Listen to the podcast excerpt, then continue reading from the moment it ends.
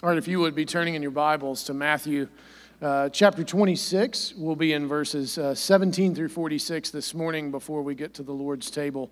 Um, and just want to give you a couple of uh, just notes about the Gospel of Matthew. It, it, leans pretty heavily, the story of the Passion, on uh, Mark's Gospel. And so um, there's not a lot of dissimilarities with Mark's gospel, but there's a few things that, that show up that are unique to Matthew. But one of the things is the actual perspective itself. And so Matthew is writing essentially to a Jewish audience to once again try to convince them of Christ's reign over all things, not just Israel, um, not just the Jewish people, but that, that the Abrahamic covenant does, in fact, include uh, Gentiles uh, like us, other people groups other than just the Jews. And so uh, he is essentially trying to get them to understand the beauty and the breadth of the gospel, which is something that we would benefit from as well, which is why we every year take this time during the Easter season, season to look yet again at the, at the life and the death and the resurrection and ascension of Christ.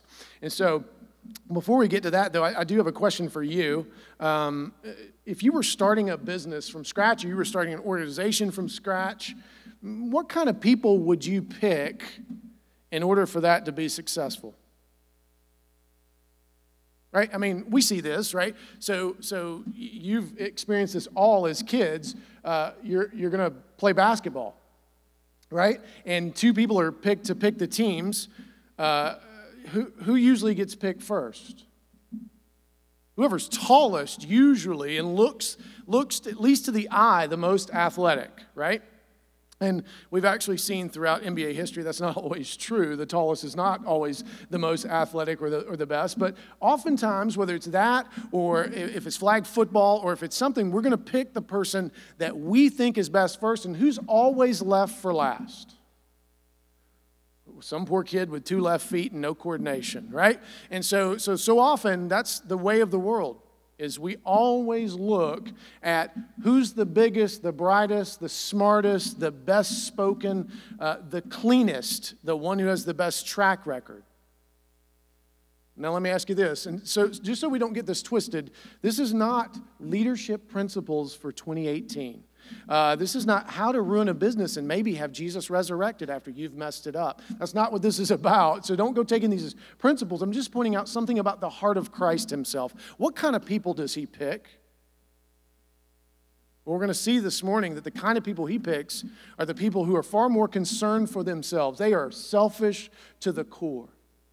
That on the eve of the death of their own Savior, that the one who had walked with them and shown them so much their biggest concern is hey, how's this going to affect us?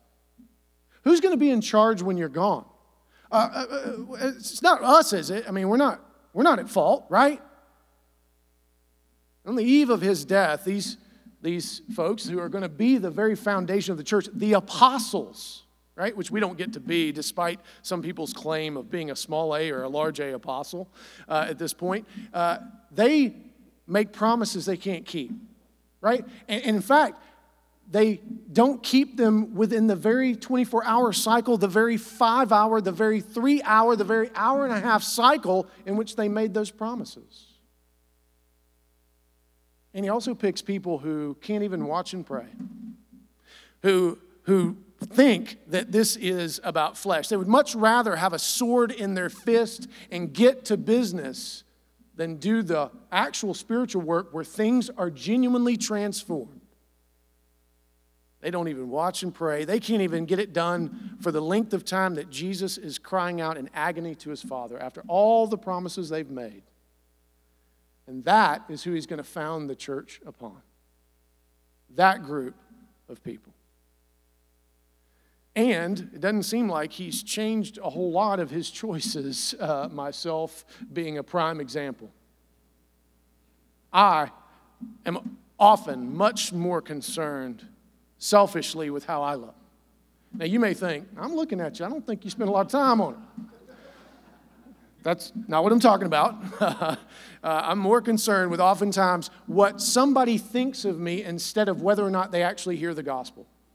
I'm oftentimes much more concerned with what somebody's going to think about me than to actually confront them with the fact that they are perishing, that the decisions that they're making are going to destroy them and their family. I get it why churches don't do church discipline. It's messy. And nobody ends up liking whoever comes in first, which, as you might imagine, often is me. And so I am often way more concerned with my supposed glory than I am concerned at all with God's. And, as you might imagine, I've made promises I haven't kept. I have oftentimes said I would do and be somewhere and that I would help somebody and that I would never let them down and that I would pray for them, and guess what I didn't do? Any of those things on various occasions. And, just so you know, uh, I fail to watch and pray so often. I am growing in prayer. I don't think a book or a documentary should be made about me just yet, uh, but it is something that I'm growing in in terms of desire and recognizing the great and, uh, uh, beauty and power of it because, again, this fight is far more spiritual than we give it credit for. It is one on a plane that is far more supernatural than any of us are comfortable with. And that's what we're going to see in Gethsemane that Christ, when he goes, and, and, and actually the hardest work of all, is as he prays and submits to the will of the Father. And so, I and the rest of the elders, I'm sure, can tell you that we aren't the superstars. In fact, he must have some sort of bad news bears theology of leadership because that's us. And if that concerns you, well, good, because you need to be praying for us. And I appreciate it. And so the same is true for you, too. You're not superstars. Ain't nobody in here killing it at, at the gospel level. Ain't nobody knocking it out of the park. That just is not even possible. So I want you to be free of the tyranny of a perfection that you could never attain. And I want you to be free of the tyranny of thinking that it is even remotely possible that you could be perfect. In fact, the more I go, the more pastorally, that seems to be where we're tangled up. And Francis Schaeffer said it well. When we buy into this idea of perfectionism, what it ends up making us do is nothing because we realize we can't be perfect, so we don't do anything. Right? And so we're all in this together. And I pray that at the end of this, that you may be slightly concerned that I'm shifting antinomian. I'm not, but you need to hear the gospel and you need to be confronted by the power of grace. And you need to realize that it's nothing that you do, nothing that saves you. However, you are empowered in Christ, in the power of the Holy Spirit, to actually do things that are pleasing to the Lord and are meaningful to the kingdom. But that's for the men's retreat and other times, but not here this morning. So, if you would, uh, listen at this quote from somebody that if you know the guy's name, you're going to think, Cameron's quoting heretics up there. I don't think he's entirely a heretic, but he is Catholic and he slides toward the universalistic end of the spectrum. But this quote's just gold. His name's Richard John Neuhaus. He's written a ton about life in the public square and, and, and other things, uh, which is very interesting. But he says this, and he's actually referring to the thief on the cross. As, as he says, notice that the first person that gets into paradise with Jesus actually happens to be one of the worst people on the planet and he says these words Jesus is not very fastidious about the company he keeps. He's just not, is he? He's not real fastidious, and oftentimes he's actually hard on the ones who think they're superstars. He's much harder on them and much kinder to the ones who are just an abject mess, and that just grates on our nerves, doesn't it? If we're honest. We don't like it that the harder you try in, in, to grow in pride, the harder Christ is probably going to be on you. And you don't like it that he's going to let somebody who ain't worth a darn come in at the last day and get the paid the same thing you got paid, which is all. You remember the parable where folks got upset about that? That the people showed up late, got paid the same thing. He's like, wait a second, you, you're fine. You, you got paid. You got paid what you decided was, was all you need. But we need to come to terms with the fact that the gospel is confrontational and it is not in our control. And God is way more supernatural than we would like to believe. And He is way more gracious than we would like to believe. And He's way more merciful than we've ever been on even ourselves. And if it doesn't kind of work you a little bit, that I'm, I'm not sure you're dealing with the actual gospel of the scriptures. Because it does say that Jesus died for who? The ungodly. What? Wait, no, no that, that can't be right. That's, that's got to be some sort of translational misprint, right? The ungodly? Jesus died for the ungodly. No, he, maybe he died. No, he died for those who were, try, who were trying, right? No, you are ungodly. We all are. And praise God, that's who he died for. So, as we step into this text and we look again at a story we've probably all heard many times, I pray that we would be able to look at it with fresh eyes and notice some things along the way that will be a blessing to each and every one of our hearts. And if you struggle with kind of wondering the implications of some of what I'm saying, come talk to me. I'll tell you. I'll tell you where I'm coming from. I'll tell you how it all plays out as best I can see it from the scriptures. But just remember, it ain't up to us who gets in and who doesn't. And we are actually a terrible judge of these things, as it turns out, which is why we're not the judge. And so, may we follow our Savior who loved the ungodly, who loved the unlovely, and picked those who fail miserably, all of us included. So, if you would give your attention to the reading of God's word again from Matthew chapter 26, this is verses 17 through 29, and this is the last Passover. And why is it the last Passover? Well, because he's going to transform it, not conform it, but transform it into the Lord's Supper. And in this last Passover, uh, we're going to see selfishness in the presence of selflessness. And what's funny about the last Passover is only sinners are invited, just like the Lord's table. Only sinners are invited to the Lord's table who have been redeemed by a Savior. So, if you would, again, give your attention to the reading of God's Word. This is Matthew 26, starting in verse 17. Now, on the first day of unleavened bread, the disciples came to Jesus, saying, Where will you have us prepare for you to eat the Passover? He said, Go into the city to a certain man and say to him, The teacher says, My time is at hand I will keep the Passover at your house with my disciples. And the disciples did as Jesus directed them, and they prepared the Passover.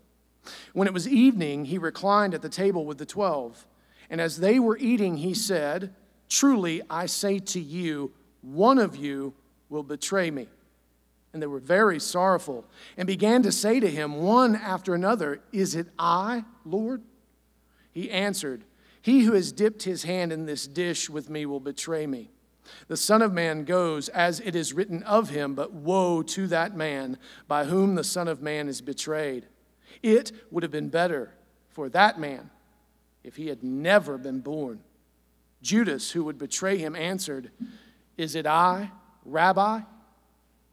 He said to him, You have said so. Now, as they were eating, Jesus took bread and after blessing it, broke it, and he gave it to the disciples and said, Take, eat, this is my body. And he took a cup, and when he had given thanks, he gave it to them, saying, Drink of it, all of you. For this is my blood of the covenant, which is poured out for many for the forgiveness of sins. I tell you, I will not drink again of this fruit of the vine until that day when I drink it new with you in my Father's kingdom. All right, let's take note of a few things. Obviously, we're reading a large chunk of scripture and we can't, we can't jot and tittle everything, but what we want to focus on in particular is really the response of the disciples and how it is that Jesus responds to their response. So they're meeting on the first day of unleavened bread. Well, unleavened, the, the festival of unleavened bread is just, it's the week-long celebration of the Passover. And this being the first day, they would have eaten the meal at night. There's some discussion that maybe Jesus is doing it a day earlier than would be normal, which is perfectly his prerogative since he is the creator of the universe to move it a day sooner, right? And so for those who kind of get tangled up and like, this shows the Bible is, you can't trust it. No, not this. There may be some other things that you have to kind of work through a little bit harder, but not this. The fact that he's doing it a day earlier is because, again, it's all about preparation and when the lambs would be slaughtered and when he, the paschal lamb, would actually be dying on the cross on behalf of the people. So the first day of unleavened bread was interesting because it, it in Exodus 12 15 was the day on which you had to clear your house of leaven. Why? So that no one who came to your house would be, in any way, shape, or form, made unclean. So it's interesting that what Jesus is doing is he is, in fact, clearing out the leaven as they uh, are preparing for him to go to the cross. And so notice that he tells them, Go and find a man. They didn't give us any details. And, and this man knows enough about Jesus to know that there's something specific about him saying, My time is at hand. We don't know what it is that this, who this guy is or what it is that he knows, but the Lord has taken care of every detail. It's not up to the disciples to figure out, He's got it covered right? And so, as they recline and are, are eating at dinner in the evening, he says, One of you is going to betray me. And notice what their biggest concern is. So, you need to understand that if he's going to be betrayed, what does that mean? Well, it means he's going to be either turned over to the, to the Jewish religious leaders and or the Roman government. But it means the same thing either way. What does it mean to be betrayed? Certain death. So this isn't just like, hey, he's going to get in some trouble. You may have to spend it, you know, uh, maybe a couple days in the county lockup, maybe pick up some trash on the side of the Roman road. You know, I don't know. But no, this is certain death. They're not concerned that he's fixing to die so much. It's just like, hey, I don't, I don't, I don't want to be responsible for that. Is it you? Peter, is it you? And, and notice what they say Is it I, Lord? That's going to be critical because Judas's answer is very different. So they want to know, is it us? And he says, no, it's the one who dipped his hand in the cup. Now, what he's talking about there is a purification ritual in which you clean your hands. Isn't that interesting that the one who would be responsible for the destruction of, of uh, or Christ going to the cross, for whom it would be better that they had never been born, was actually betraying him by evidencing a purification ritual, which is important for us because here's what we need to recognize. You can go through all of the religious kind of activities. You can do all of the rituals. You can, you can go through all the purification rites. You can read your Bible. You can do all of those things. But does that make you a Christian? No, it does not. Those works, those deeds, those things don't make you a Christian. So it's important that you never, ever hang your hat on your assurance based on anything that you do. Your assurance is based on what Christ has done. Now, let me anticipate an argument that you should fire back at me because I would fire it back at me. Yeah, but wait a second. Shouldn't there be some evidence of our salvation? Well, absolutely. And guess what the first evidence is? the renouncing of your works as salvific, the renouncing of your deeds as pleasing to the Lord in and of themselves, never thinking that you have attracted the love of the Lord our God based on something you do. Never thinking that his love vacillates based on how many times you've done your devotionals this week. Now, am I letting you off the hook? No, I am not. You know I don't. You know I'll come for you at some point. But I don't want you being under the tyranny that is so destructive that led Judas to betray the Lord and cost him eternity. And so, don't think that your religious deeds mean anything apart from the finished work of Christ and how those things should always humble us. Our worship should always humble us. Your reading of the scripture should always humble you. If it makes you think you're smarter than someone else, that you've gained a knowledge they don't have, you've missed it. That is not what the Lord does. He's not interested in raising up any single man or woman so that they would be glorified. He's only interested in raising up those who will glorify the Lord our God in our weakness. Remember what he says to Paul when Paul begs, Take the thorn from my flesh. And how many of you have said this? If you would just take the thorn from my flesh, I could do more for you, Lord. You lie. Because if it were true, he would take the thorn from your flesh. But you don't know you're lying. You mean well. You're just making promises you're not going to keep. But instead, he says, No, my grace is sufficient for you. In your weakness, I am made strong. And we can say, I don't like that. Okay. I don't like it either sometimes, but it's the best thing we've got. And so, here, Judas is the one. And notice what Judas says that's different than the other disciples. He says, Is it I, Rabbi? What'd they say? Is it I, Lord? Judas gives himself away with his confession I don't call you Lord. You're nothing more than a teacher like all the rest. Is it I, Rabbi? And notice what Jesus says So you have said. You have confessed it with your mouth with what you just said. You don't call me Lord. You don't submit to me, Judas. I'm nothing more than 30 pieces of silver to you. I am not Lord in your mind, in your heart.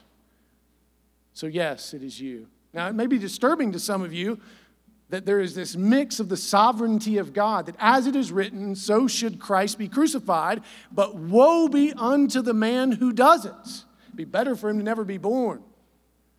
Maybe you're hoping that I can somehow untangle that Gordian knot for you. I cannot. That is mystery. Both are true. We are responsible, and God is sovereign. Now, we can talk more about that under other circumstances, but in this case, there's no untangling it other than it's stated and it's true. And the reality is this if it wasn't Judas, it'd have been somebody. It was always going to be somebody because we do it. We betray Christ all the time, don't we?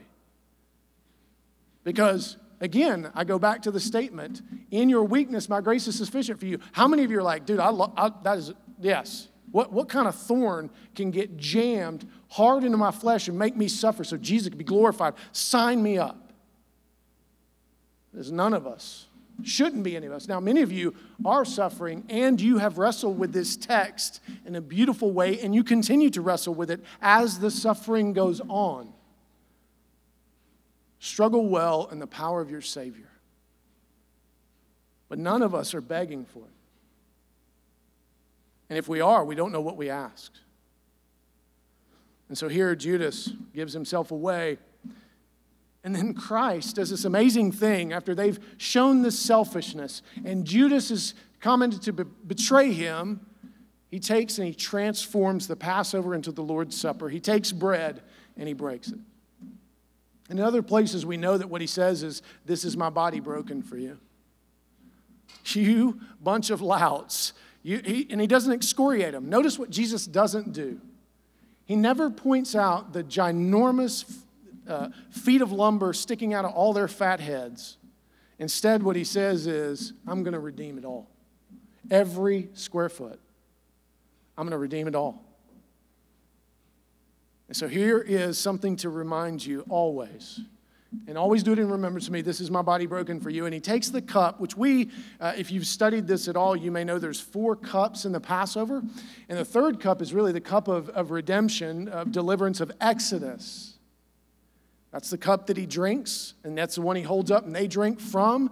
And he says, And I will not drink of this wine again. Where there's a fourth cup that is really the, essentially tied to the restoration of all things. In the, in the Passover, it would have been the establishment of Israel as a theocracy in the promised land, which is the restoration of all things as they would have understood it. But he says, I'm not going to drink of that cup yet. That is yet to come. That's the new wine that's coming. But I do want you all to drink of this cup of redemption because this is my covenant for you. All of you betrayers, all of you liars, all of you who aren't going to get it right, who won't even make it through the night before the sheen has come off of all of your promises, take and drink. Because I am your Savior. And He gives them this so that they would have hope and he promises to be with them again in the kingdom, that this is not the end, which is powerful given kind of the darkness of the night. Listen to what J.C. Ryle says about this passage. He says, The little company to which the bread and the wine were first administered by our Lord was composed of the apostles, whom he had chosen to accompany him during his earthly ministry. They knew but little of the frailty of their own hearts. They thought they were ready to die with Jesus, and yet that very night they all forsook him and fled. All this our Lord knew perfectly well. The state of their hearts was not hid from him, and yet, and yet, he did not keep back from them the Lord's Supper. Again, some of you may be thinking, well, know, I don't know, man. That sounds, you're getting a little soft up there. That's Jesus. And we should not keep back the Lord's Supper from any who would come proclaiming Christ. We should not keep back the means of grace from anyone who says, I'm willing to rise one more time. The Lord, in great grace, allowed me to sit with some people yesterday in Providence that are some of, uh, some of the worst sinners I know. And, uh, and yet, the, they're on staff at churches. I'm not going to tell you which ones.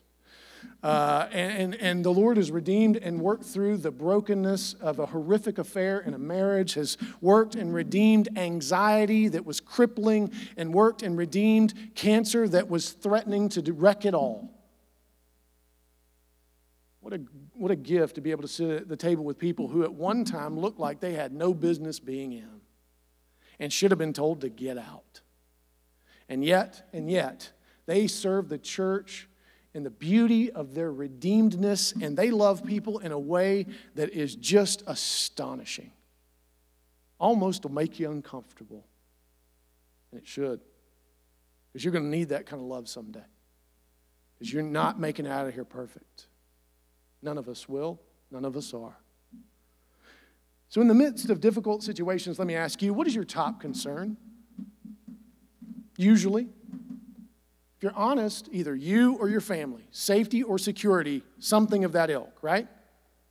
Eh, rarely, I mean, on a maybe the, the nicest of days, you are you kind of concerned with how the Lord's going to look in this. But in most difficult situations, it's all about self-preservation. It's it's part of our wiring. It's part of how we are fallen, that we would self-preserve first. Rarely would anybody die for someone good, much less someone bad. Just quoting scripture. But what was Jesus' top concern here in the last Passover? Them, not himself. Not what was going to happen to him. Think about it. Have you ever sat at a meal with people who are going to betray you? You knew it. You knew what they had done, and you gotta you gotta chew the food and smile and tell some stories and jokes, and you know they're going to betray. Have you ever tried to do that? Like gut it out through that meal? Susan, am I good at that? Be honest. No. And I've done it poorly. Let me just tell you. There was a birthday party for my daughter. Um, I just, I couldn't get through it. I just couldn't, I couldn't look like Jesus. And I wanted to so bad. And the anger, knowing what had transpired and what was unfolding, was absolutely overwhelming. And I had to flee that place before I burned it all down. And you may say, What kind of leave, man? I don't know if you should be a pastor. You're right. You're just right. I can't argue with you. But I am for today, and this is the gospel. You would turn back to the text, let's read verses 30 through 35 together. And it says, And when they had sung a hymn, they went out to the Mount of Olives. Then Jesus said to them, You will all fall away because of me this night, for it is written, I will strike the shepherd, and the sheep of the flock will be scattered. But after I am raised up, I will go before you to Galilee. Peter answered him, Though they all fall away because of you, I, I will never fall away. Jesus said to him, Truly I say to you, this very night before the rooster crows, you will deny me three times. Peter said to him, Even if I must die with you, I will not deny you. And all the disciples said the exact same. As we see this, they have just finished dinner and they had sang a hymn, probably one of the Hallel or Hallelujah Psalms, most likely Psalm 113 or Psalm 114, which declares the redemptive work of God in the Exodus. It's worthy of uh, you reading that at some point this week and just kind of meditating on why they would have sung that song and the power of it on that night following the Lord's Supper. And so they sing and they go to the Mount of Olives, and he quotes to them from Zechariah 13 7, a prophecy in which the shepherd is going to be struck and the sheep are going to be scattered. But he says these words after it, which is really important. He says, But I'm going ahead of you to Galilee. What did he just tell them? The striking will not be permanent, and your scattering will not be permanent. I'm coming back, and I will bring you back together. Now, that in microcosm is Genesis 11 and 12. In Genesis 11, the Tower of Babel, they're scattered all over the place. And then in Genesis 12, God chooses Abram to bless the nations in which he'll gather all back in together to worship him. So, with every scattering, there's a return and a redeeming. It's always available to us. Never forget that. For those of you who will get scattered by your sin, who will run off, who will be cut off, remember the Lord has always paired the scattering with the drawing back in and the redeeming. Take heart, parents. Take heart, husbands. Take heart, wives. Take heart, sons and daughters. Take heart, you all. The Lord our God has promised that the stroke that falls will not have the final say. And yet, notice what Peter does. Yeah, yeah, yeah, yeah, yeah, yeah. Prophets, Old Testament, I get Jesus. But here's the deal you don't know me. I mean, I know you've been with me for a while now, and you've seen some pretty ugly stuff. But, but let me just say, in my own strength, I got, I got this, Lord. I'm, I'm not, I don't, listen, I get it. The other 11 make us look bad. I, I just get it, right? Sons of thunder, they're always wanting to burn people. I said, you know, that's, that's, that's bad press. It's bad branding. I get it. But here's the deal I'm Peter. I'm Peter. I was a fisherman. I, I will not do as you say. I will not do as the Lord has ordained. No, I will do as I have determined. Hmm.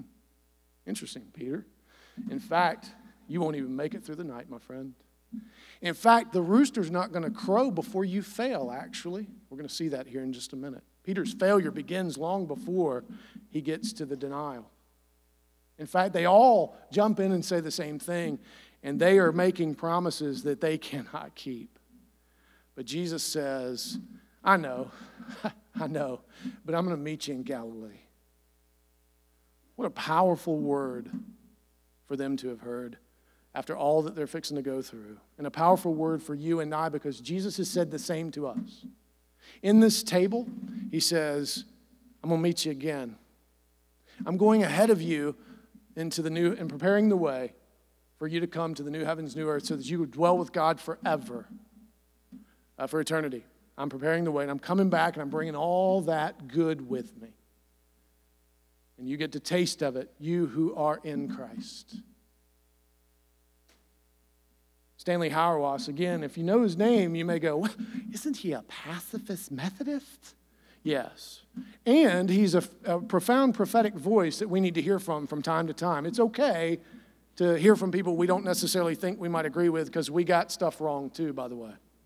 But listen to what Stanley Hauerwas says about this passage. He says, and this is just beautiful to be forgiven means that the disciples' betrayal, our betrayal, is subsumed by God's more determinative, redemptive purpose for his creation. Did you just hear that? Did you hear it? That your betrayal, your failure, will be consumed, wiped away far as the east is from the west, to, quote scripture, in the redemptive purposes of the Lord our God. And you may say, but yeah, but I still feel the effects. Yes, I understand. But what are you cultivating? Are you cultivating the effects? Are you cultivating the redemption? Are you using the means of grace? Are you believing the truth of the gospel? Or are you saying, yeah, but all too often? Are you letting yourself be haunted by that which actually is no longer even there in Christ? Hauerwas goes on to be so redeemed makes possible the recognition of our betrayal because sin is bounded by God's more determinative purposes. Forgiveness, therefore, is not a simple exchange between God and us, but rather the naming of a people who have become participants in a history that is an alternative to the history of the denial of God, a history of death that leads but to more death. So it's important that you recognize you're not being saved just for yourself, that the disciples are not being just redeemed so that they could be raptured with Jesus at his ascension. They're being prepared for something. You are being prepared for something. And if you're not engaging in the something you're being prepared for, then you are actually missing a large portion, if not the majority, of why it is that you've been redeemed. Now you may say, does that mean I got to go to China? No, it doesn't, but it might. Does that mean I got to hug homeless people? No, it doesn't, but it might. Does it mean I have to forgive? Yes, absolutely it does. But forgiveness is not cheap and justice is not absent because of what Christ has done. So here's my question What grand promises have you made that you haven't kept? Promises to love, promises to never forsake, promises to never give up, promises to never ever do that thing that you find yourself all too often doing. What are the ways in which God, in the midst of those failed declarations that He's communicated His love for you? How has He pierced all that darkness? And maybe in a simple way. Maybe it was a, a simple word. Maybe it was, it was just a reminder that you are not dead yet. And that even the breath in your lungs is but mercy and grace for today. That even just being able to put your feet on the floor this morning was the best you got to offer, and yet it is used and beloved of God. Maybe you trying to stay awake for this little bit, God bless you. Maybe that's the best you got today. We'll take it. And it is not, it is not unworthy of the Lord our God. We'd love for better, but this is what you've got today. Offer it up humble as it is, because even your wakefulness is not going to make God love you more than your sleepiness. May make me think something about you, but what do I matter? Right? So, how is God speaking in the midst of your failed declarations that He does love you and that your failure is not the end? Let's turn back to the text and look at Gethsemane verses 36 through 46. Then Jesus went with them to a place called Gethsemane, and he said to his disciples, Sit here while I go over there and pray. And took with him Peter and the two sons of Zebedee. He began to be sorrowful and troubled. And then he said to them, My soul is very sorrowful, even to death. Remain here and watch with me. And going a little further, he fell on his face and prayed, saying, My father, if it be possible, let this cup pass from me. Nevertheless, not as I will, but as you will. And he came to the disciples and found them sleeping. And he said to Peter, So could you not watch with me one hour? Watch and pray that you may not enter into temptation. The spirit indeed is willing, but the flesh is weak. Again, for the second time, he went away and he prayed, My father, if this cannot pass unless I drink it, your will be done. And again, he came and found them sleeping, for their eyes were heavy. So, leaving them again, he went away and prayed for the third time, saying the same words again. Then he came, and the disciples said, and he said to them, Sleep and take your rest later on. See, the hour is at hand, and the Son of Man is betrayed into the hands of sinners. Rise, let us be going. See, my betrayer is at hand. So in Gethsemane, what we see is that Jesus recognizes that the greater fight is actually spiritual which is what we get wrong so, so, so, so often. He recognizes that the true preparation for the cross is prayer, not calisthenics, not a big meal. It is actually prayer. And when he says to the disciples who've made all these promises, just watch and pray. Notice what they fail to do, the simplest of tasks. We do the same. We can't, we can't keep our eyes open for things that we're not truly engaged in. I get it. We're a distracted group. It's hard. But it says something about our value of what's really going on here and here. And so notice that after all those promises they made, and notice his prayer's not very long. They, they don't even make it through it. But notice what Jesus does. He doesn't, he doesn't say, Why would you have me die for these loons? No, he says, All the more, look, if, there's, if this is the only way, Lord, may it be done. I love the way he says it the second time here in Matthew. He says, um, uh, My Father, if this cannot pass unless I drink it, your will be done. In the agony of Gethsemane, Christ shows that the battle is not in the flesh, as we so often think it is, it's actually in the spirit. Which is why so much of what we do, I'm afraid, is but mere sin management. We do try to cultivate the, the physical side of things, which is not unimportant, by the way. It is, but it's not primary. The greater battle is in the spirit. And are we, are we humbly recognizing, are we a people of prayer who recognize that all of our doing won't change anything unless the Spirit is in it and the Lord has ordained it to be so, and the Lord is at work in and through it to redeem. This is incredibly important for those of you who are parents. This is incredibly important for those of you who are single and long not to be. This is incredibly important for those of you who are married.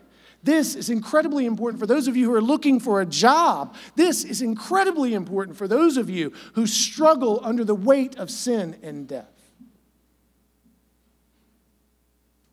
The battle must first be won spiritually, it must be won in prayer, not in all the effort that we make. R.T. France says this about this section. He says, The contrast is profound. And the reader is thus prepared for the different responses of Jesus and his disciples when the crisis comes. His prayer will have restored his sense of purpose and his authority, while the disciples, after an initial futile attempt at resistance, will simply give up and abandon him.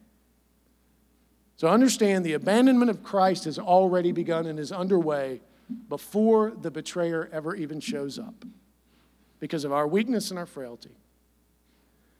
But let me ask you what empowers you regularly to use the means of grace? For those who are not who are like, ah, what are the means of grace? Well, prayer, uh, the reading of Scripture in various forms, whether that's devotionally, uh, in a group, however you want to you study it, however you want to do that, meditate on it, all that's means of grace. Fellowship, uh, the, the sacraments, the Lord's table, baptism, all of these things are the means of grace that help cultivate in us an understanding of who we really are and who Christ is. So, what is it that actually empowers those things? Well, let me help you. It's not you. It's not you. You may say, but yeah, I'm the one that does it. My Bible ain't going to read itself. And you're right. You're right. But you are not going to get anything out of it if the Spirit's not in it. And all that effort is just going to lead you to end up hating it if you're not careful. So, did I just say, so take a break? No.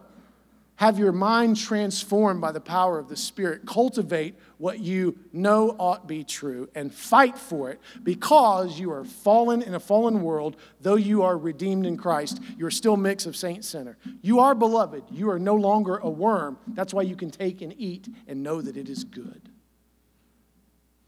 And what makes this stuff effective? Well, again, let me help you. It ain't you. You don't make it effective. The Spirit does. And you may say, but man, I mean, that's just Saul. That's just, that's just abstract. That's supernatural. Yeah. And God's invisible. Right? I mean, let's, let's not get off point here. Uh, we are talking about things that are deeply supernatural. And no, they don't make us comfortable. And yes, we would love to control them. That's the problem. And praise God that Jesus does what we can't do. And so, what do we learn from this initial section of the Passion of Christ in Matthew? We learn three things. While we are selfish, Christ is selflessly concerned for God's glory and our redemption. While we make promises we can't keep, Jesus keeps his promise to see us again. While we fail to watch and pray, Christ was prepared to be crucified on our behalf. So while you are wreckage in and of yourself, who cannot please the Lord all by yourself, Christ has accomplished so that you can.